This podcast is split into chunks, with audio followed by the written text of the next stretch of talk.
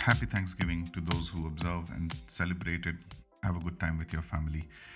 Ladies and gentlemen, boys and girls, welcome to Bus Talk, a podcast about your life at work. In this episode, we are going to talk about delivering feedback to your team, especially if you have a snowflake generation. What I mean by snowflake is people who take offense very easily, who get outraged very easily, or maybe break down very easily. So, if you intend to have a tough love conversation and it backfires on you, what do you do? As a people manager, how do you land a hard message to a delicate team? Given the situation that 360 degree feedback is something that could impact your career, your growth within an organization, how do you navigate around this tricky situation? Let's jump in and find out.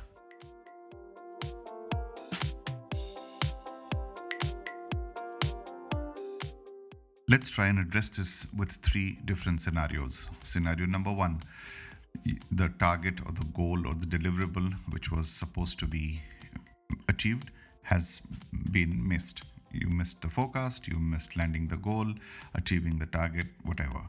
And now you have a tough love conversation ahead of you with the team. What do you do? How do you prepare? Scenario number two an individual contributor who is not performing. There's a twist to the story. You have to give a tough love conversation to a person who's extremely well networked within the organization. This particular person is known to senior management, has done all sorts of nice things in the past. When I say nice things, you know, popular things which are appreciated, applauded, and those kind. They're not directly related to the actual KRAs or KPIs, but you know those popular people. And so now you have a task to deliver a tough love conversation. What do you do? And scenario three, you and your perception as a tough manager within the organization or the department. How are you perceived as a tough manager? Is it counterintuitive? Is it the right way to go? What happens when you are perceived as someone who you're actually not? Let's find out. You know, if you ever spoke to any sales operations person, what's their Excel sheet? You know, sales operations, sales intelligence, sales excellence, whatever you want to call it. They will have a very interesting discussion about setting the targets. Like if you achieved the targets very easily, then they were set incorrectly, the budgets were wrong, and so we need to increase them. And if you missed it, it was your fault because you didn't manage the performance well. I mean, they won't say it in that many words, but that's what the implication will be. Now, here you are in a situation which you can control and which you cannot control. In this case, how the budgets are set, how the segmentations are done, or how the quotas are set has multiple blessings right from the top. So you are handed down a number to execute. And so you can't say anything, you just run with it, right?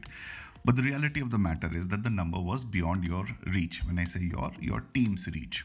Now, here you are in a situation where your team is sitting in front of you and you've missed the forecast, the budget, the target, the goal you need to have a tough love conversation, is what you're thinking. Now, while you try to do that, you also recall what happened the last time. The last time when you gave them a tough love conversation and a 360 degree feedback scenario followed immediately the following week, the entire team vented their frustration into a negative feedback to you. In fact, some of them uh, were so eloquent, so articulate that they said, you were not even competent. You didn't understand how the business worked and you threw them under the bus and all that kind of stuff. To which the hrbp gently walked and gave a nice warm smile and said hey i know this these are tricky things. I'm sure you are totally on top of the business. You know being politically correct and nice and sweet. And but yet you have to make sure your team is with you. Your team should trust you. And you reason well I am objectively assessing them, evaluating them, and giving them a feedback on what results have happened. And if the results have not happened, then it's what I do. To which the HRBP says, Yes, that's true, but are you telling me that you're not able to manage the team? Because if your team is unhappy and we have them quit and go, we don't want to be in a situation where we have 30%, 40% attrition because you did not gel well with the team, do we? And you're like, are you supposed to be on my side or on the team side? No, no, no. We are supposed to be neutral, they say. but here suddenly you find yourself to be alone. It's like, hey, how else do you do this? But that's why you are hired, the HRBP says, isn't it? You come with people management experience, and these are the conflicts, these are the complex situations, and you're expected to deliver. I said, Yes, that's what I'm trying to do, but you have to give me that patience. Yeah, you have your patience for a quarter. Anything more? It's like, this is not a machine. You're dealing with people, you're dealing with human emotions, and you need to find time for a team to respond to a new manager, to a new scenario. And sometimes it means that one will have to have a tough love conversation before and then slowly set a process where they realize their true potential and help them achieve. The, to which the HRBP says, yep, do whatever it takes, but the next 360 degree feedback, if it is negative, then we will need to have a separate conversation. I mean, they don't say it in an, as many words, but they that's what they mean. That's the subtext. So now you are in front of the team sitting in front of you, which is looking at you blankly, staring at you. Some are playing with their phones, some laptops are still open, and you're standing and trying to address a situation. What do you do?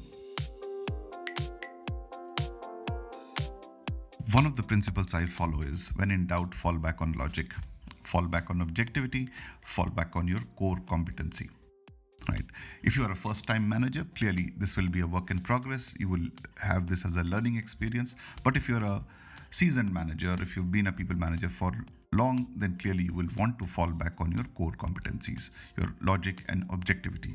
That's very important the tone at which you address the team. First of all put it on the board or on the excel sheet on the projector on the screen whatever saying here was the target. Here is where we stand. Acknowledgement of where we are without the hint of any accusation, without the hint of any sarcasm. Document this that here are the, say, 10 people, here was the goal, and here is the result. Here is the deficit. So A minus B is here the deficit. Now, to which your observations should be instead of you recommending anything upfront, ask the team ask the set of people who have missed what is it that was in your control and what was not in your control. Allow them that space. Remember, there is a time limit to this meeting as well, and that's where the pressure builds because you can have this conversation for the next one full week, but you don't have that kind of time. You have to do this within the hour, within 30 minutes, or whatever. And if this means you don't need to speak with to uh, the entire team all at once, break it down. Break it down to three people, three people, three people. Do not drag this for two hours, three hours kind of conversations, which is like a hammering, right? Make it like a positive, constructive outcome based. Like here is where we are, here is where we want to go. So first we need to assess where we are. So what was in your control and you did well. Here are the three things that were in my control and I did well applaud them for that. Here are the three things which were not in your control and you couldn't do anything about it. Park that aside. Now, the third part. Here were the two things that were in your control and you did not do them well. Can we find out why we did not do this well? And you don't recommend that answer, let that answer come as a part of self realization from the team. Understanding and realizing that these were the two things that I could have done but I did not do has to has to come from the team.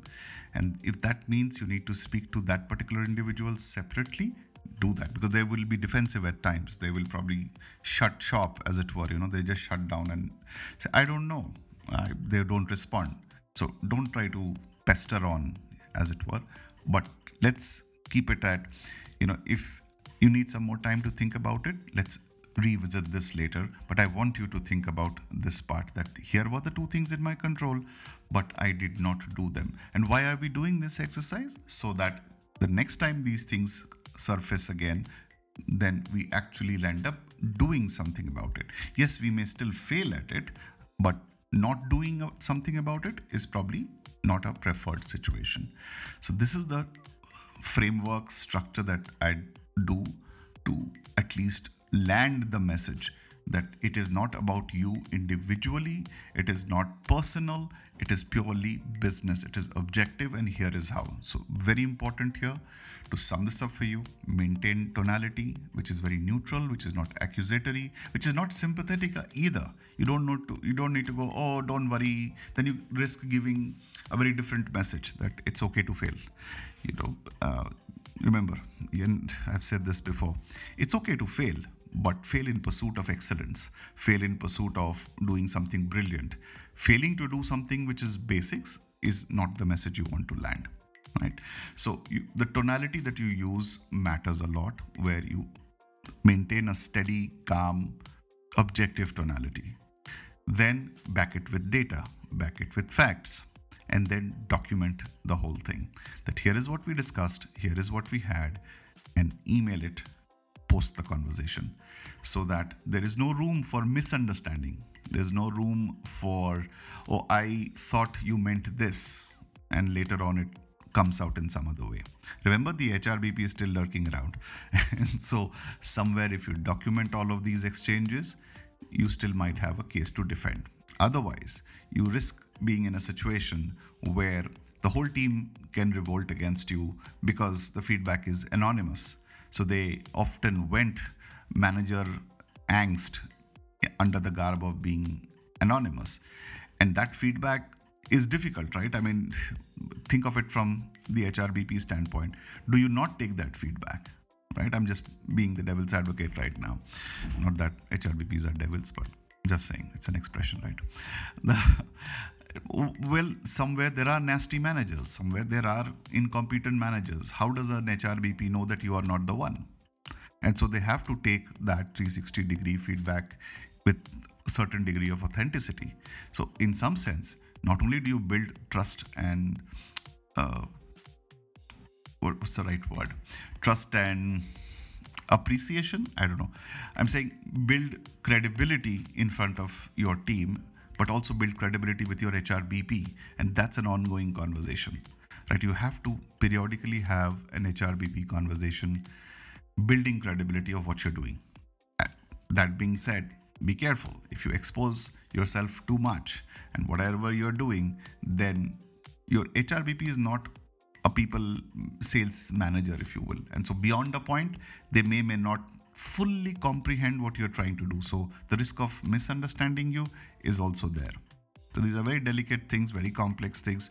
So if you're very sure of what message you want to land with your HRBP as a measure of confidence building, as a measure of credibility building, then you must have that. Because doing a crisis management at a later point surely doesn't help. Not that this is any kind of insurance, that if your whole team is consistently giving you poor feedback and the HRBP is your friend, so they will defend you. That's not the expectation here. The expectation is to have a clear, honest, transparent channel of communication so that there is no uh, post facto defense that you need to do. And to do all that, you have to document every single thing. That here is what I did, here was the meeting, here are the minutes of the meeting, here is what we discussed, and here is what the action items were individually. And that is a discipline you maintain without the team feeling, oh my god, here is the schoolmaster coming. Oh my god, whatever I say, this will get documented, will can and will be used against you in the court of law. You know, unfortunately, if that is what it is, if the team culture is like that, it is going to become toxic at some point. But the team is not going to trust you, not going to be open up and so that is the challenge of being a people manager. Somewhere you have to be this disciplinarian, somewhere you have to be this buddy who hangs around in the bar and has a, you know, let's have a heart to heart conversation. Sometimes you've got to be the parent and sometimes you've got to be the mirror and say, hey, look, here is what we do. And it takes time. Unfortunately, we live in an environment where time is limited. And so, how do you manage all this is what creates pressure on you. So, as a people manager, if you are in a situation where your team is not delivered in a particular occasion, then please make sure you go into the meeting with clear plan of action. You, you have thought clarity. If there is confusion in your mind while you address your team, then it is surely to backfire.